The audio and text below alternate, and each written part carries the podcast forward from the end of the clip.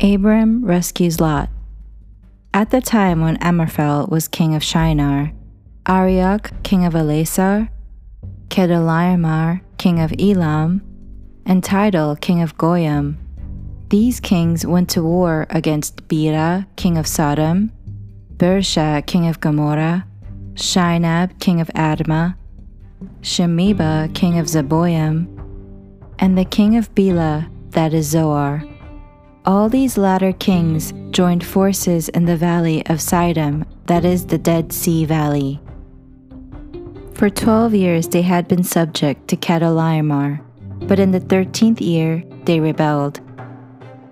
In the fourteenth year, Chedorlaomer and the kings allied with him went out and defeated the Rephaites in Ashteroth Karnaim, the Zuzites in Ham, the Emites in Shaveh Kiriathaim,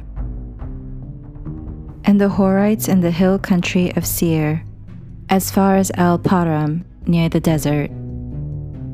Then they turned back and went to En Mishpat, that is Kadesh. And they conquered the whole territory of the Amalekites as well as the Amorites who were living in the Hazazon Tamar. Then the king of Sodom, the king of Gomorrah, the king of Admah, the king of Zeboim, and the king of Bela, that is Zoar, marched out and drew up their battle lines in the valley of Siddim.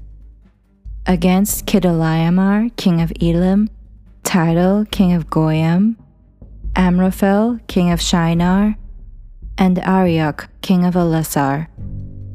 Four kings against five. Now the valley of Siddim was full of tar pits. And when the kings of Sodom and Gomorrah fled, some of the men fell into them, and the rest fled to the hills. The four kings seized all the goods of Sodom and Gomorrah and all their food. Then they went away. They also carried off Abram's nephew Lot and his possessions, since he was living in Sodom. A man who had escaped came and reported this to Abram, the Hebrew. Now Abram was living near the great trees of Mamre the Amorite, a brother of Eshcol and Aner all of whom were allied with Abram. When Abram heard that his relative had been taken captive, he called out the 318 trained men born in his household and went in pursuit as far as Dan. During the night, Abram divided his men to attack them, and he routed them, pursuing them as far as Hobah, north of Damascus. He recovered all the goods and brought back his relative Lot and his possessions, together with the women and the other people. After Abram returned from defeating Chedorlaomer and the kings allied with him, the king of Sodom came out to meet him in the valley of Shaveh, that is, the king's valley. Then Melchizedek, king of Salem, brought out bread and wine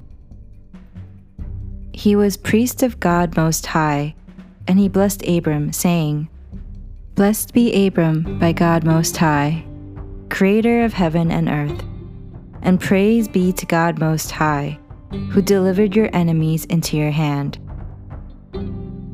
Then Abram gave him a tenth of everything. The king of Sodom said to Abram, Give me the people and keep the goods for yourself.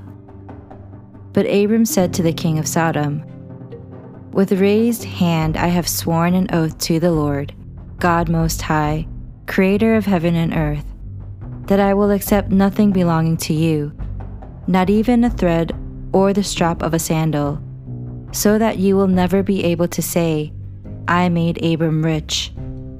I will accept nothing but what my men have eaten and the share that belongs to the men who went with me